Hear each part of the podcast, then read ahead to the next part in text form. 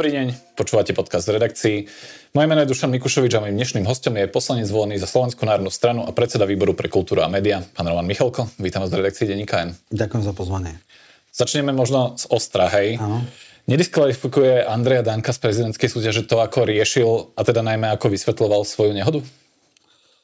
Bolo to nešťastné, to nie, nie možno nejakým spôsobom poprieť. Jasné, že to bude téma v kampani, jasné, že e, to je ťažký malus, ale myslím že akýsi znak sebareflexie bolo v tom, že síce ohlasil kandidatúru včera, ale zároveň povedal aj B a to B bolo v tom, že e, v prípade, ak by preferencie boli veľmi nízke, tak e, stiahne svoju kandidatúru a SNSK, respektíve klub odporúči iného priateľnejšieho kandidáta nemá silacké reči v zmysle, že je nejaký favorit volieb. E, samozrejme, ľudia ako Fóros, Aliancia a podobne idú tiež do toho bez šance to vyhrať, ale s cieľom využiť mediálny priestor, mm-hmm. ktorý to, to dáva a v, v podstate takto naši voliči pravdepodobne ako prvú voľbu nebudú mať Pellegrino, v druhom kole to úplne niečo iné.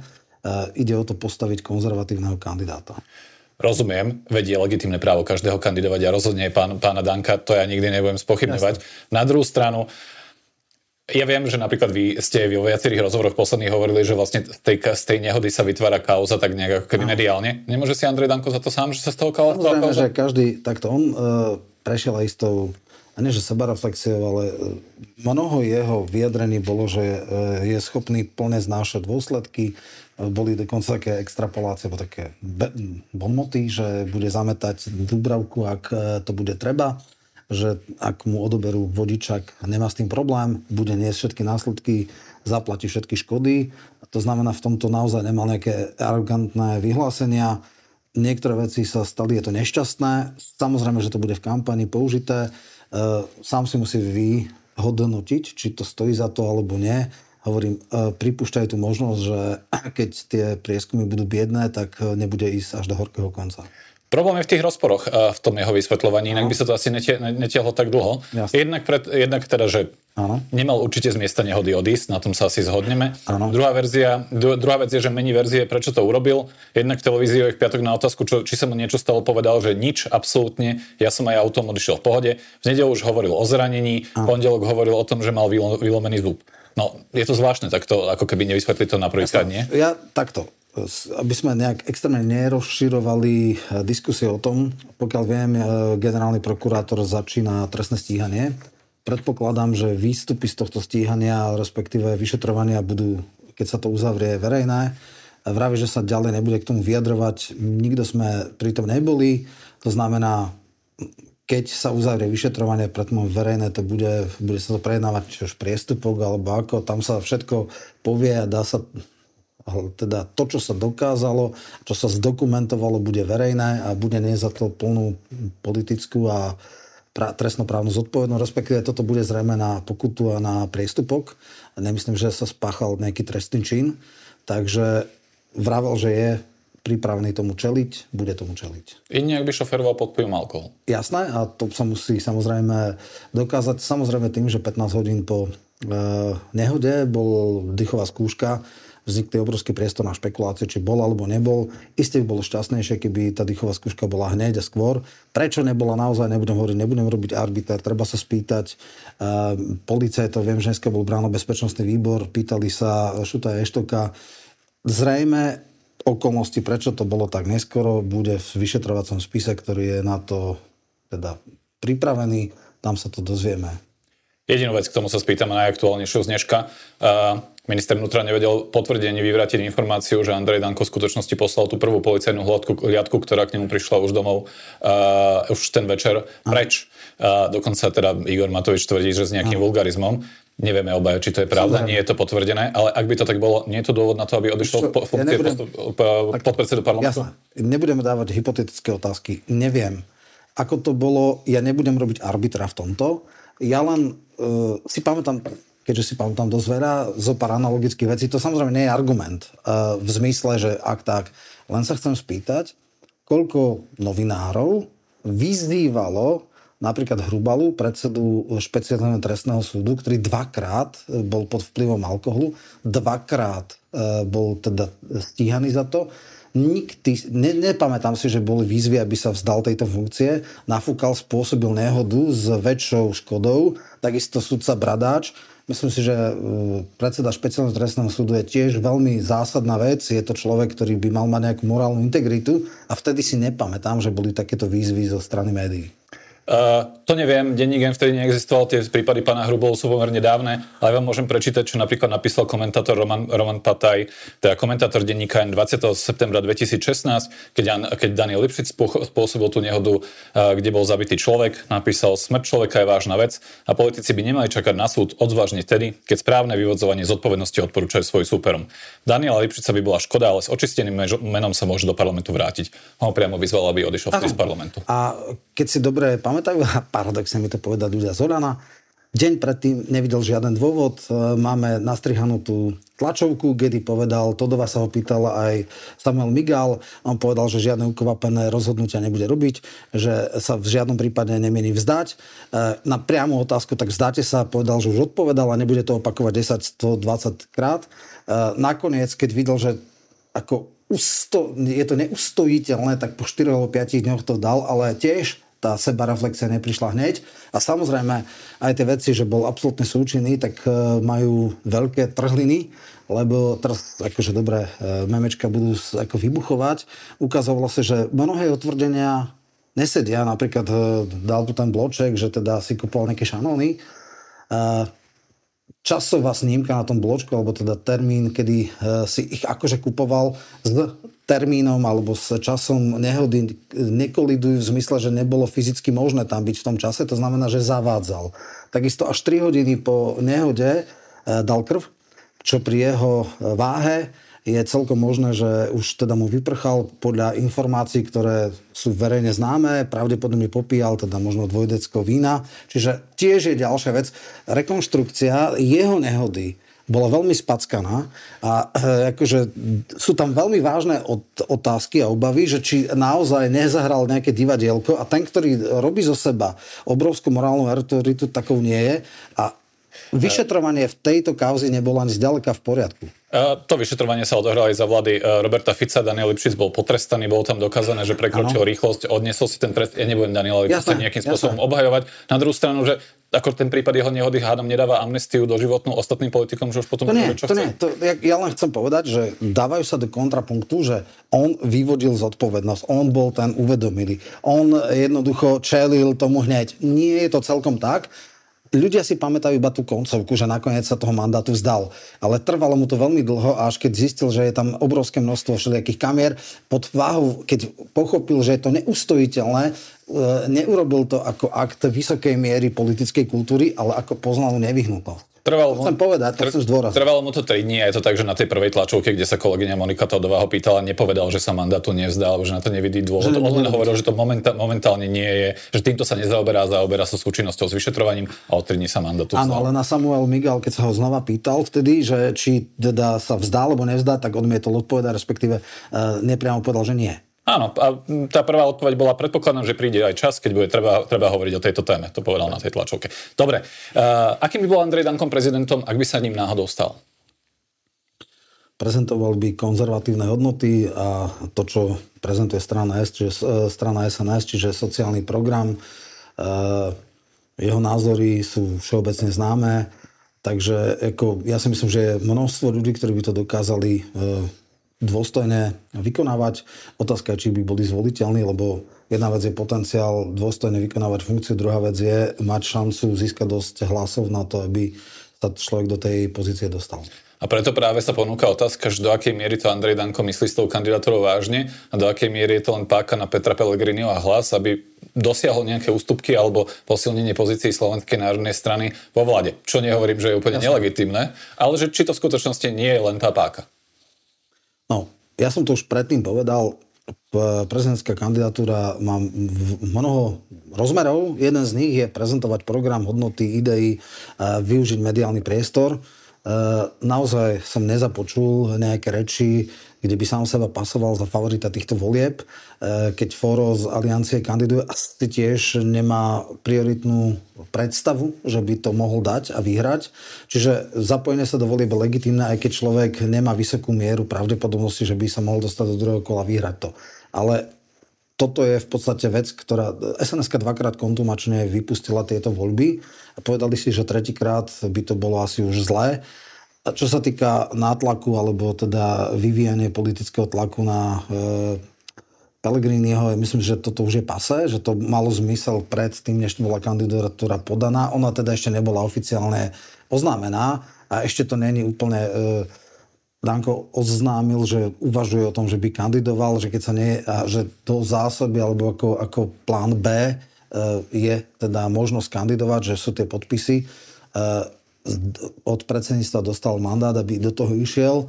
Sám si ešte v priebehu týždňa, desiatich dní rozmyslí, či ide do toho alebo nie. Mm-hmm. A samozrejme, keby sa ukázalo, že tejto chvíli to není úplne šťastné riešenie, tak môže aj v priebehu kandidatúry prijať rozhodnutie, ktoré už avizoval. Čiže zatiaľ, možnosť. zatiaľ to v skutočnosti nie je jasné, či kandidovať bude. Tak dostal mandát z predsedníctva, ja predpokladám, že to skúsi, ale keď tie prieskumy budú ukazovať čísla, ktoré teda budú nie... Ako ja si myslím, že 5 plus by bolo ako v poriadku, keď to bude 2,5, 3, 1,5, tak si myslím, že nepôjde ďalej. Do akej miery je možné, že podporu SNS dostane Štefan Harabin? Voliči nie sú celkom ľudia, ktorí sú e, na ručičke. Každý má svoj názor. Je vysoko pravdepodobné, že štandardný volič SNS v prvom kole by tak či tak nevolil Pellegriniho, pretože hodnotovo, programovo a akože nie je to úplne volič prvej voľby e, pre SNS. Druhej voľby samozrejme to bude menšie zlo, tak tam absolútna väčšina, keď pôjdu voliť, budú teda nie Korčoka, ale Pellegriniho. A vlastne tá hlavná idea aj zdôvodnenie tej kandidatúry bolo to, že treba, aby konzervatívny a národne orientovaný volič mal niekoho na výber aspoň v tom prvom kole. Toto je jasným spôsobom deklarované a toto je hlavná motivácia. Mm-hmm. No, e, rokujete so Štefanom Harabinom? E, ja o tom neviem. E, samozrejme počul som, že pravdepodobne k takémuto stretnutiu dôjde a tam sa môžu dohodnúť veci, zrejme minimálne pak útočení do do toho, kedy bude jasné, že kto pôjde do toho druhého kola, respektíve či niekto odstúpi alebo nie. Uh, predpokladám, že ak by také niečo malo nastať, tak by to stretnutie bolo. Vy ste kandidovali za stranu vlast e, Štefana Harabina v roku 2020, máte s ním nejakú osobnú skúsenosť, e, nie ste inde. Neprekážalo by vám, že by kandidátom, alebo jednoducho možno tú podporu strany, alebo jednoducho e, toho povedzme, že národno-konzervatívneho voliča mal zastupovať kandidát, ktorý predsa len na to si priznajme, Jasne. bol viackrát osvedčený z klamstiev? Môžem ich teda menovať. To, to je v poriadku a ja môžem dať proti otázku. Povedzte mi politika, ktorý nikdy nebol prichytený pri klamstve. Ale dobre, pozrite sa. Na to by som si netrúfal staviť, no, či taký no, nebol. No, takže, uh, čo sa týka Harabina všetky jeho veci, on bol x krát e, zo všetkých strán e, preverený, alebo obrazne povedané, vyzlečený do x krát. Myslím si, že jeho voličom, e, jeho, ako vy hovoríte, nepravdy až tak nevadia, sú na to zvyknutí a volia ho kvôli iným parametrom alebo iným hodnotám alebo iným jednoducho vlastnostiam. Čiže e, ako je málo kto tak známy kandidát, e, ktorý už prešiel toľkými skenovaniami a toľkými akože rozpormi a neviem čo všetko. Toľkokrát sa o ňom písalo, vyšla kniha o ňom, e, vyšli viaceré e, filmy o, o nemoc tretej moci a tak ďalej. Čiže e, kandid, teda voliči, ktorí ho budú voliť, zjavne týmto voličom to nebude vadiť. A ja sa pýtam, že či by to neprekážalo vám, lebo akože ja to pripomeniem, 11 tisíc Černochov, ktorí tu mali byť, myslím, že 1. júla 2018, a teda Jasné. všetko to preskočím až, až po to, že sa vyhlásil za víťaza prezidentských volieb v roku Dobre. 2019. Vám osobne, by to neprekážalo? Ja som nikdy tieto veci nepodporoval, nikdy som sa k ním nehlásil. Takéto veci uh, som ja nikdy nemal, ani som neobhajoval tieto výroky.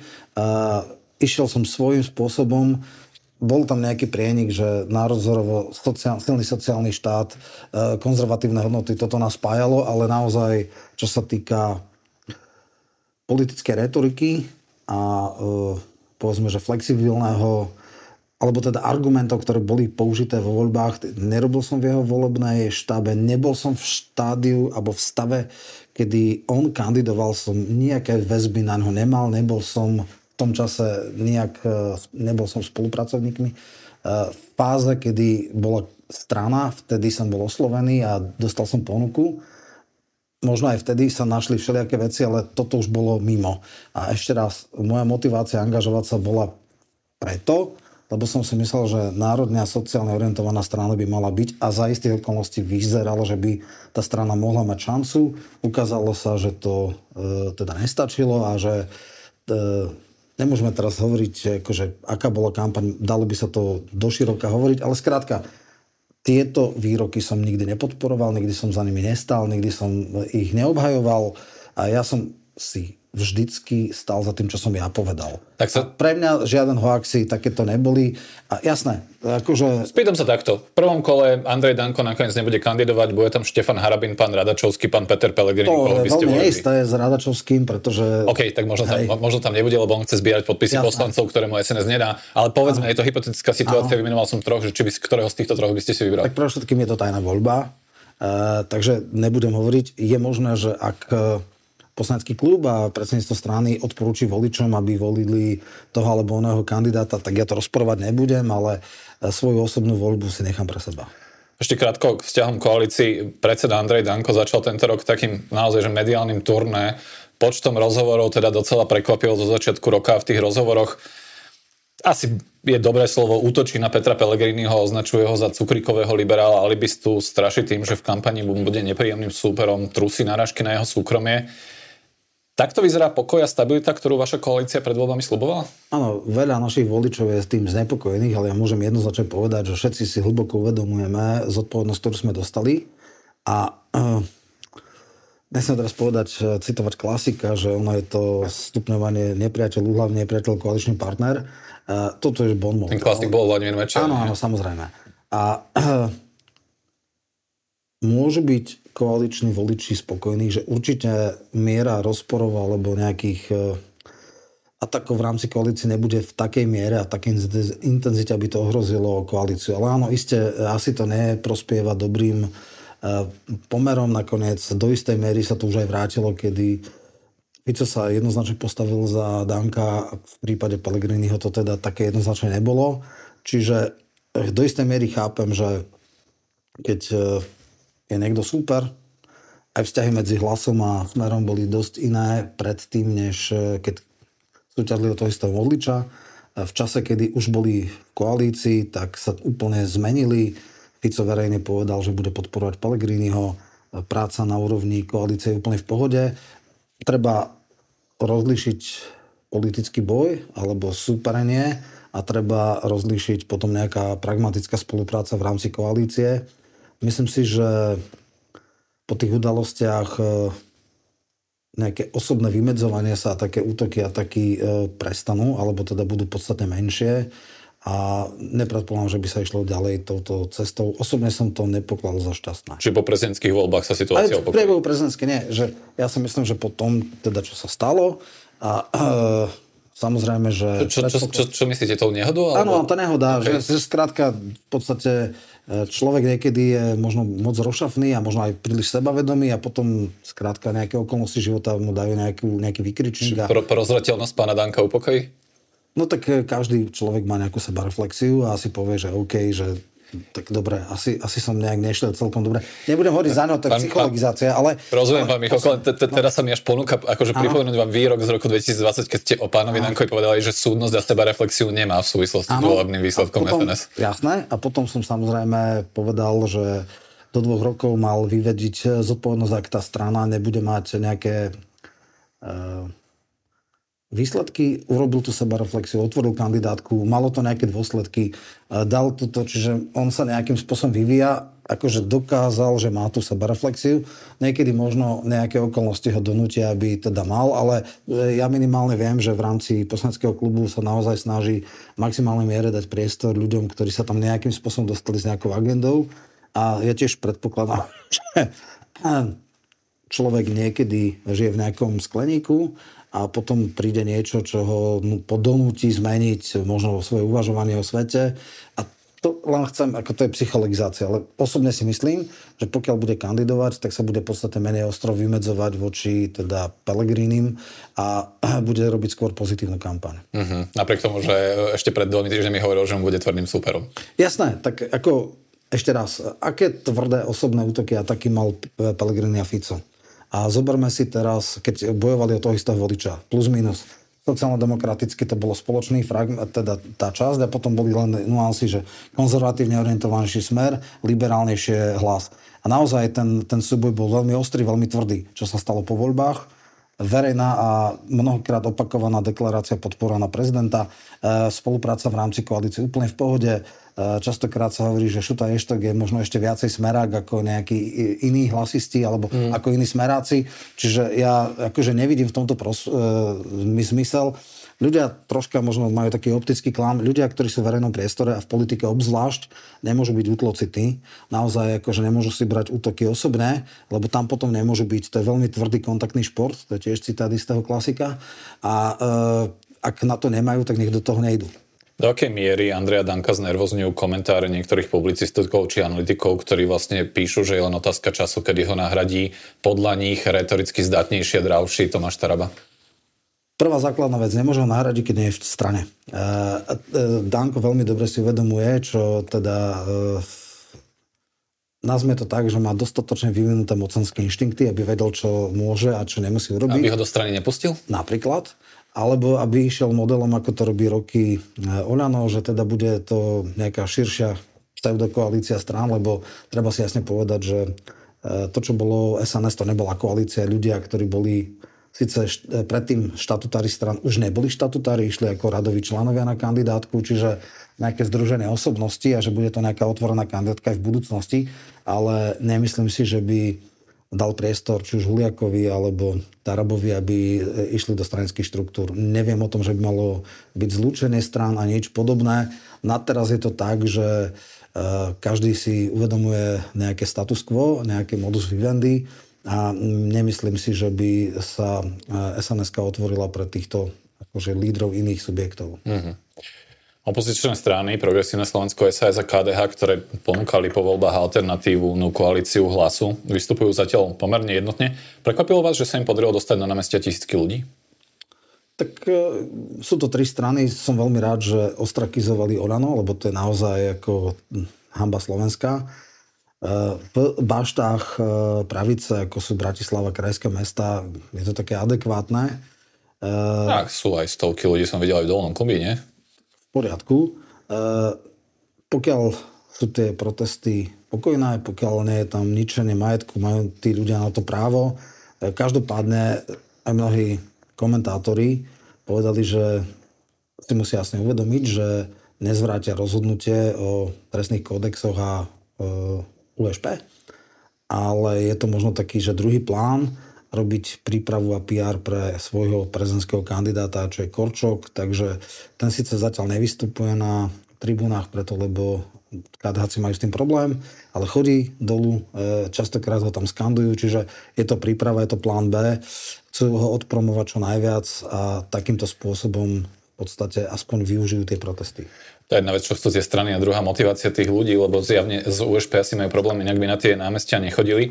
Ja si dovolím jednu. Ja len v mhm. krátku mm-hmm. faktickú, boli aj prieskumy, že ako vnímajú tieto veci koaliční poslanci, e, voliči. Koaliční voliči sú jednoznačne za koaličnými stranami, očakávajú od nás, že budeme principiálni, že to ustojíme, že neustúpime a tam sú prieskumy úplne jednoznačné. To znamená, že voliči, Slovensko je rozdelené, veľmi vyhranené, ale nevidím, e, že by nejak zásadným spôsobom sa prelievala podpora, že by bývalí voliči súčasnej koalície zásadne prechádzali na druhú stranu. To si myslím, že nie. Skôr sa zacementovali a v tých barikádach zakopali a iba sa mobilizuje jedna strana.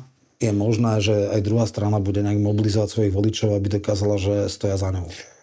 Uh, to ja nepochybujem, že tie tábory sú ako keby momentálne pevne rozdelené. Na druhú stranu, keď, ho, keď spomínate tie prieskumy, tak uh, podľa nášho prieskumu uh, agentúry Ipsos pre denník Gain s rýchlym rušením USP súhlasí zhruba 30% opýtaných, približne 48% je proti vrátanie tretiny voličov SNS a hlasu. To vás neodrádza?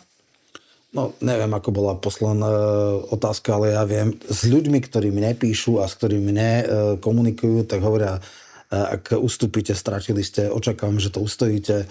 Tam ide o to, že USP to nie je iba Lipšic, to je aj Kysel, Repa, Šúrek a mnohí ďalší. To je množstvo absolútnych pochybení, to je úzka spolupráca znakov, to sú podľa mňa hrubé porušenie a nadužívanie inštitútov väzby, to sú lámanie ľudí, to je e, nadkvalifikácia pri kajúcnikoch a tak ďalej. Akože sú celé tirády o tom, vyšli knihy o kajúcnikoch, vyšli svedectvá.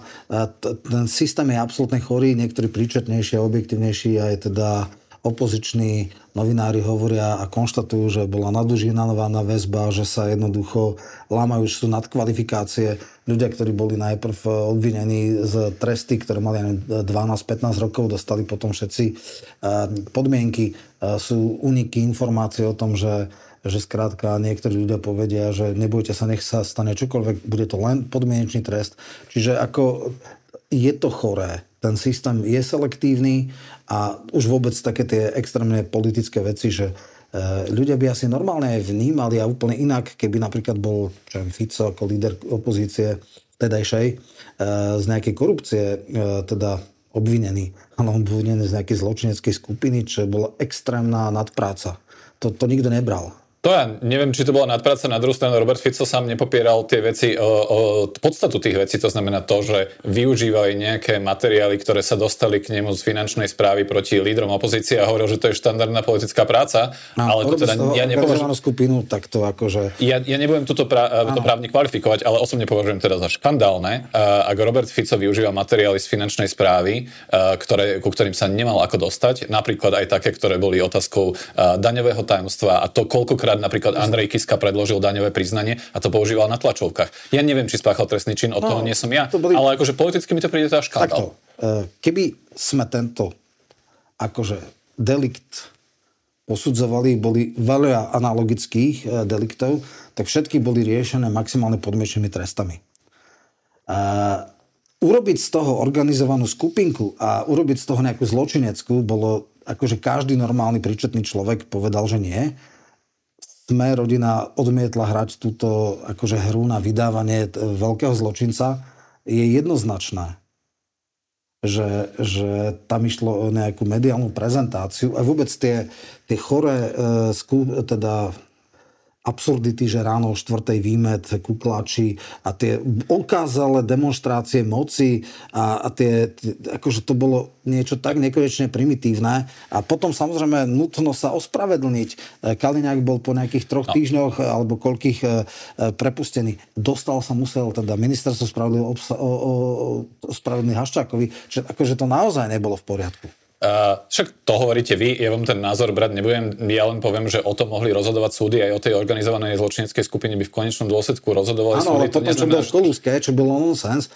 pretože tam bolo jasné aj o, prepojenie. Aj o Kolúznej väzbe rozhodujú súdy, o tom áno, nerozhodovalo USP. Áno, ale áno, ale bola jasná väzba medzi USP a špecializovaným trestným súdom a potom jedine odvolačky niekedy e, zrevidovali tie veci, ale naozaj... Čo, ľudia, čo naznačuje, ľudia, že štandardný hej, mechanizmus... Áno, ale po Niektorí ľudia boli v Koluske 10, 11, 12 mesiacov, 8 mesiacov a tak ďalej za príšerných podmienok a dať lídra opozície za extra, zjavne vykonštruovanú kauzu do väzby, to bolo čistá demonstrácia moci a čistá demonstrácia zastrašovania, lámania a podobné. Nie všetci ľudia dokázali odolať psychicky podmienka v Koluske a toto bol modus operandi, ako lámať charaktery, ako e, v podstate kriviť systém. Naozaj to je taký akože jemnejšia verzia 50 rokov.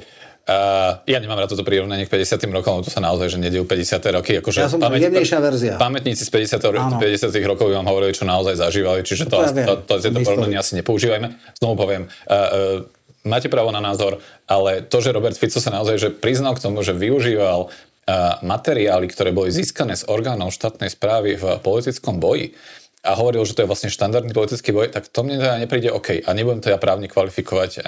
Čiže ja len na margo toho, že či to bola alebo nebola vykonštruovaná kauza. Každopádne ten počet ľudí na námestí vás nejako ako keby neodradil. Viete čo, my na rozdiel od predchádzajúcej garnitúry neposielame na ľudí vodné diela, nehovoríme, že sú dezoláti, primitívy. Nerozumiem, v čom je toto hodnota, keď hovoríte o tomto vodnom je, Že, my, my, no, že vodné diela, napríklad išli, Lipšic rozohnal e, proti gorilie e, e, protesty vodnými delami v čase, keď bolo minus 15 stupňov takto sa predestávala predchádzajúca garnitúra, alebo teda tie pravicové garnitúry k e, protestom ľudí.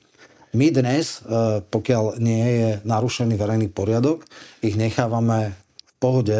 Dokonca ak... nenálepkujeme tých ľudí. A viete, že tie gorily protesty sa, sa, sa zvrhli a ak sa neviem, tie vodné diela boli použi- použité vtedy, keď už to prešlo k násilným protestom, napríklad k útoku na úrad vlády. Tie protesty, ktoré sa dejú teraz, sú pokojné a nerozumiem, prečo by ste vôbec mali hovoriť o nejakých vodných delách.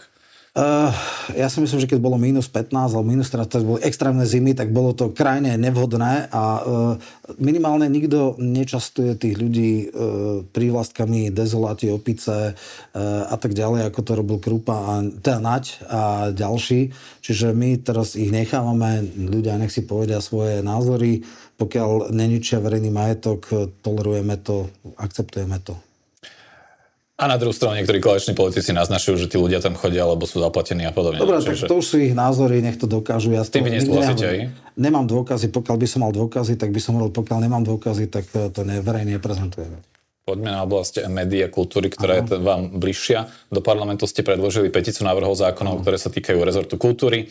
Ja sa zastavím pri jednom z Aha. nich, novele zákona o múzeách a galériách, kde podľa dôvodovej správy v snahe o pružnejšiu manažerskú výmenu, tak je to tam konštatované, navrhujete odvolanie riaditeľov bez udania dôvodu vypustenie verejného vypočutia kandidátov v výbojovom konaní. Ako inak by mal občan ako keby tu tento krok chápať, než ako snahu dosadiť si svojich ľudí ešte aj do vedenia múzeí? No, pre všetkým do roku 22 to tak bolo, až za sa to zmenilo.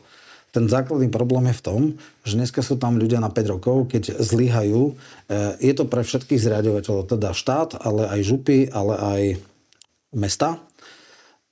Máme reálne precedensy, že napríklad sú niektorí ľudia na pozíciách, kde vzviadne to nezvládajú, že majú skrátka buď ekonomické problémy e, uriadiť to, alebo jednoducho nie sú vhodní. E, tam sa dáva neobmedzená možnosť, pokiaľ je ten šéf galerie, múzea schopný rozvíjať to, môže byť neobmedzené, nebude si každý 5 rokov byť stresovaný nejakým výberovým konaním a niečím podobným. E, z logiky veci, ak je niekto kompetentný a vhodný kandidát, nemá prečo ho niekto meniť, zriadovateľ, a naopak, ak sú tam veľké problémy, minimálne v dvoch inštitúciách na ministerstve kultúry sú veľké problémy a nechcú sa riskovať nejaké dlhé, komplikované súdne procesy, vrácanie do tohto. Skrátka, zriadovateľ má mať právo e, dať človeka, ktorému verí a ktorý je schopný a kompetentný Uh, nikto normálny nebude dávať človeka, ktorý zlyha. Ja teda neviem, že je taká, taká motivácia. Viem, že sa, tuším, o Bánskom múzeu dávala nejaká kauza.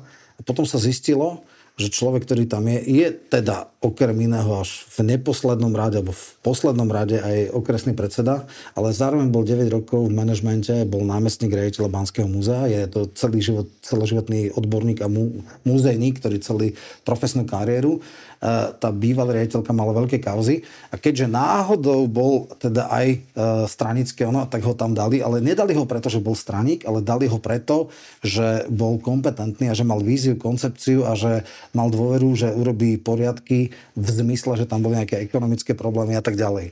Ja si myslím, a ja osobne nikdy nebudem presadzovať a pretlačať ľudí, ktorí nie sú kompetentní a ktorí urobia hambu e, ľuďom, ktorých tam nominujú.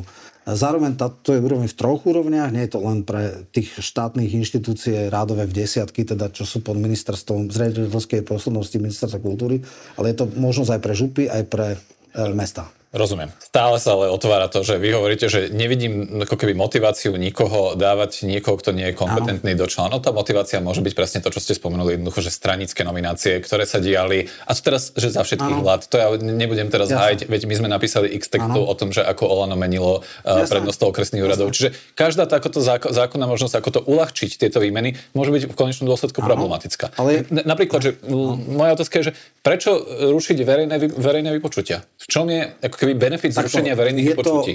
nie je to nevyhnutnosť, ak zriadovateľ bude chcieť otvorenú výberovú kanál, on to môže robiť, ale nie je to nutnosť.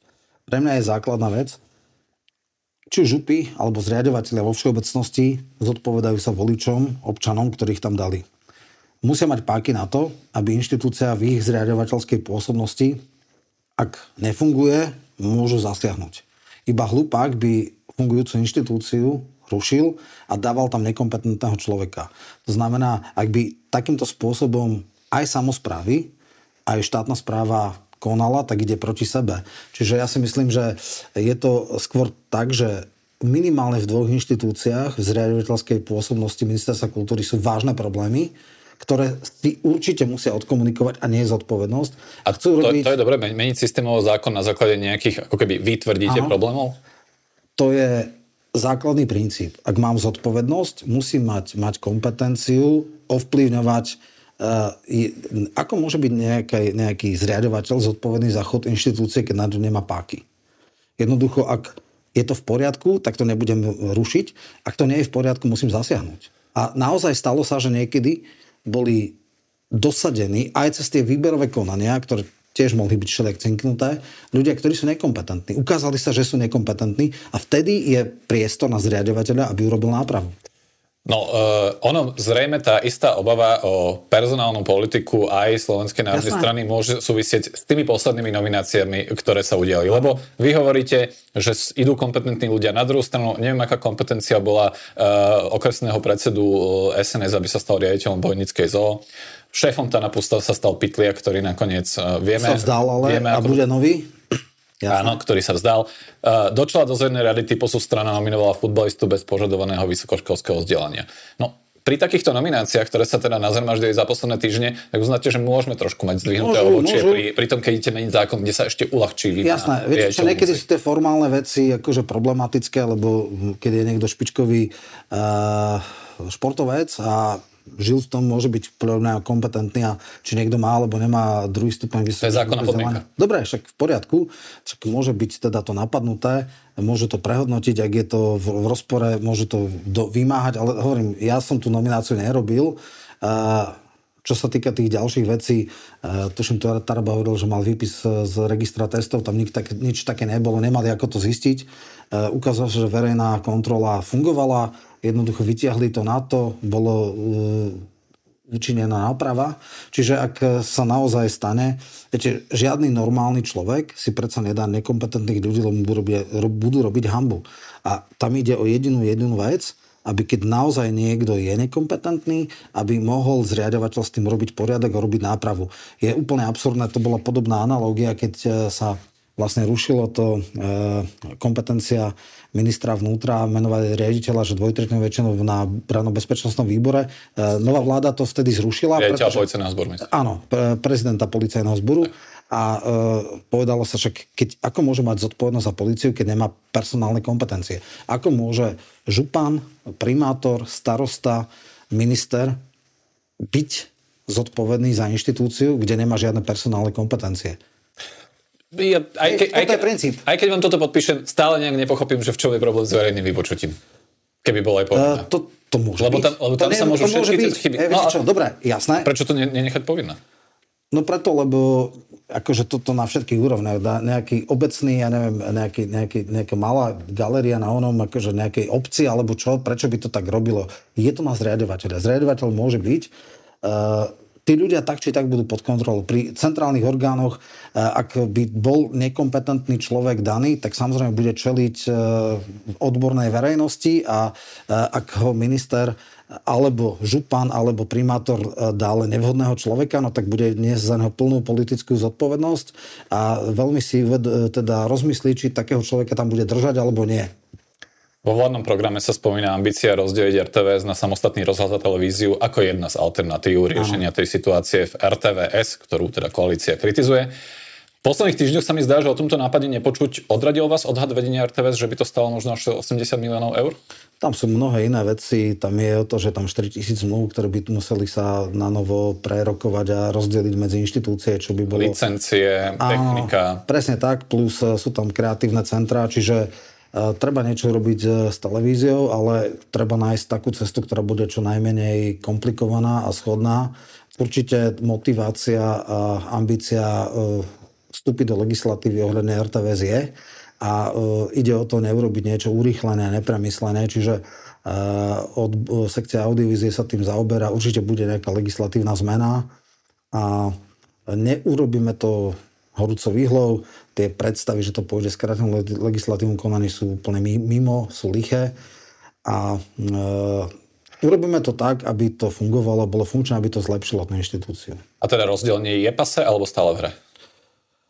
Nepadlo do tejto chvíle rozdelenie, teda rozhodnutie. E, v podstate špecialisti alebo odborníci, ktorí sa tým zaoberajú, si uvedomujú komplikovanosť tohto procesu tak v tejto chvíli sa mi zdá, že skôr je to menej pravdepodobné. Ale nie je to rozhodnuté. Čo má byť teda ambíciou tých legislatívnych zmien? Že teda keď vy hovoríte, že treba tam spraviť poriadok, že... Jasné. Čo, čo to je? Môže byť napríklad zvýšenie kompetencie rady, ktoré po uh, krajcerovej Nobela úplne je štatista.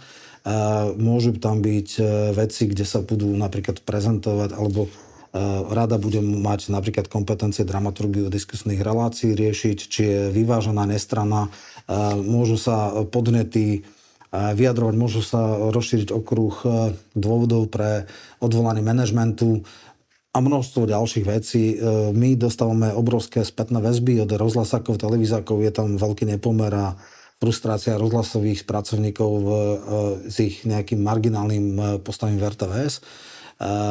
Sú tam ponosy na to, že a sú vybavené kreatívne centra v Bystrici, v Košiciach, nie sú ani zďaleka tak vyťažené. E, otázka archívu, otázka rôznych vecí, je tam problém orchestra.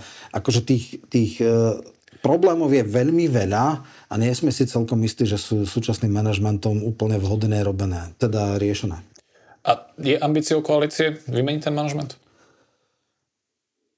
Ambíciou koalície je, aby to fungovalo podstatne lepšie, ako to funguje, aby sa vyžil všetky uh, slabiny, aby e, to malo jasnú víziu a aby to bola aktivita. E, personálie nie sú prioritné, prioritné je ako fungovanie inštitúcie. Tak sa spýtam takto, ak by ste ako prognostik si mali typnúť, či pán Machaj bude do konca roka ešte riaditeľom RTVS, bude v decembri? E, na percenta to neviem, nemôžem to vylúčiť, nemôžem to potvrdiť.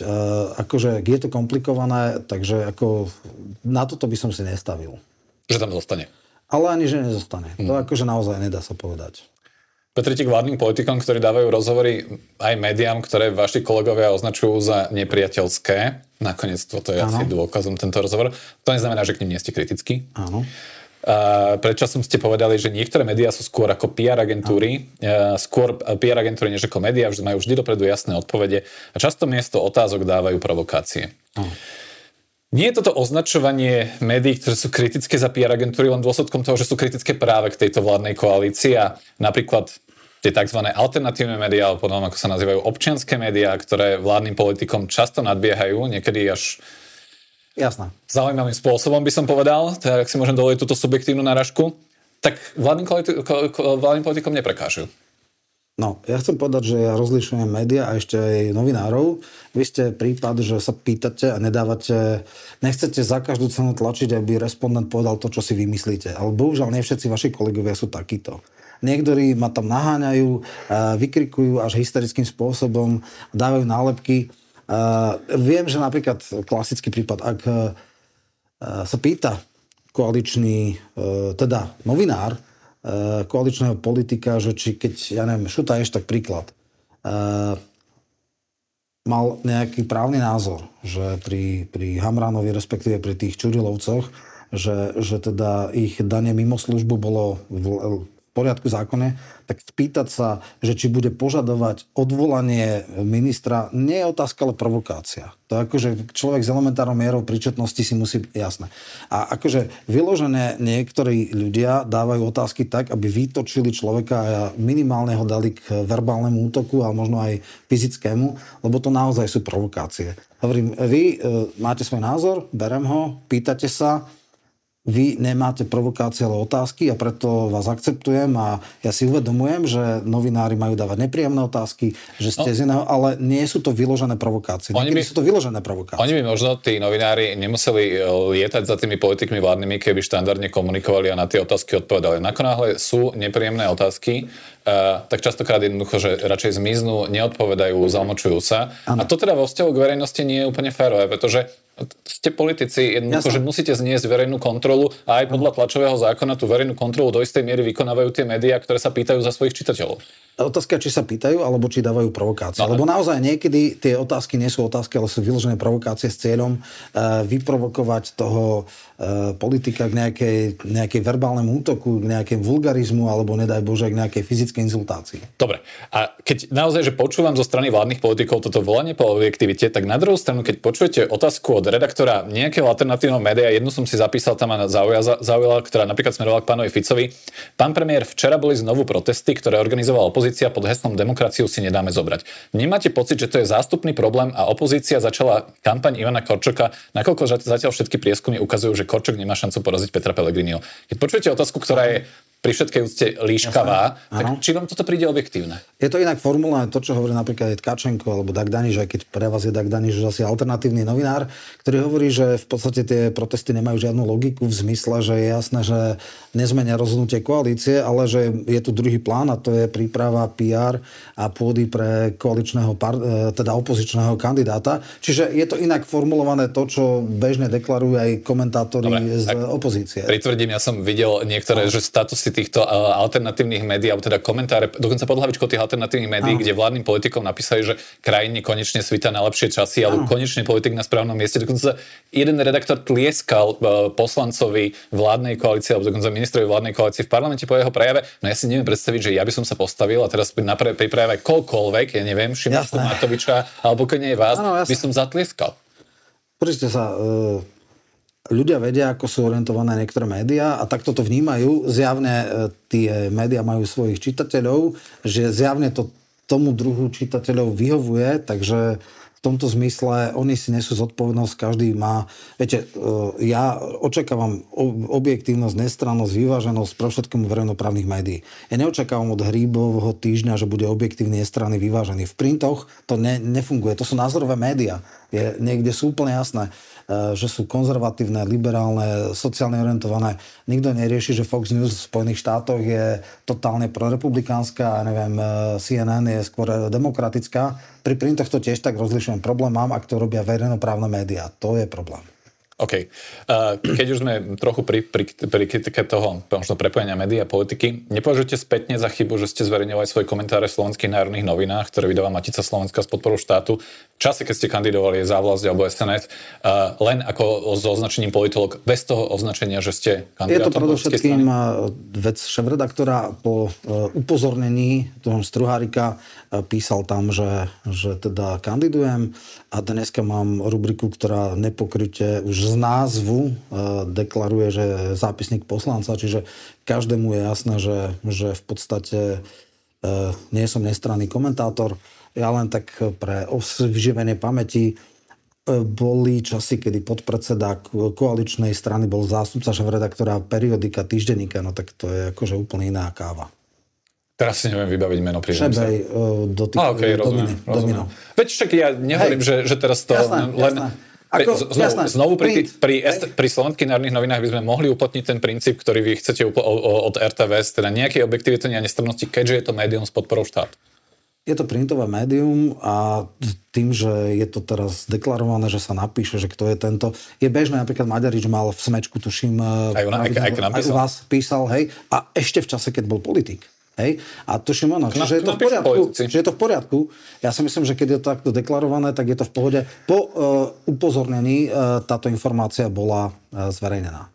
Dobre, na záver niekoľko rýchlych otázok, pokojne možno len jednou vetou. Líder republiky Milan Uhrík vyzval na vytvorenie jednotnej kandidátky so Slovenskou národnou stranou. Mali by ste o tom uvažovať? Mm, asi sa tým bude zaobrať, ale ne, pokladám za nepravdepodobné, že by sme na to kývli. Koho SNS navrhne ako kandidáta na ústavného sudcu v blížiacej sa voľbe? To, tieto debaty ešte neboli, čiže tam budú dva kandidáti asi to bude nejaký koaličný, do, koaličná dohoda. Ak by druhé kolo prezidentských volieb bolo zostave Ivan Korčok a Peter Pellegrini, pôjdete voliť Pellegriniho? Samozrejme. OK. Položili by ste veniec na hrob Gustava Husáka? Ako historik je to kontroverzná osoba, ktorá má pozitíva, negatíva. Neviem, či by som to verejne robil, ale nepokladám Eh, Husaka za absolútne jednofarebnú čiernu osobu. Je to osoba, ktorá mala svoje vzostupy a pády a je to významná osobnosť slovenských dejín. Akože som ďaleko od toho, aby som dával jednoznačné znamienka. A posledná otázka, ešte keď sa skladala vláda, eh, tak vaše meno sa spomínalo ako možného kandidáta no. na post ministra kultúry. Neboli by ste lepším ministrom ako pani Šimkovičová? Adam si myslím, že som taký prostačik a budem eh, komentovať svoju kolegyňu. Eh, politika má mnoho možností a alternatív. Eh, nakoniec politické rozhodnutie bolo také, aké bolo. Som šéf výboru. Eh, naše vzťahy sú pracovné, priateľské, kooperatívne. Snažím sa v maximálnej miere ten program, s ktorým som išiel do volieb, presadiť v spolupráci s ministerstvom, takže človek mieni, realita zmení. Prijal som to a rozhodne nebudem okopávať kolegyni členky ani sa k nej vyjadrovať. Myslím si, že v zásade sme nejaký tým, ktorý môže potiahnuť, e, alebo že mám priestor na to, aby som svoj program v spolupráci s ministerstvom v značnej miere naplnil.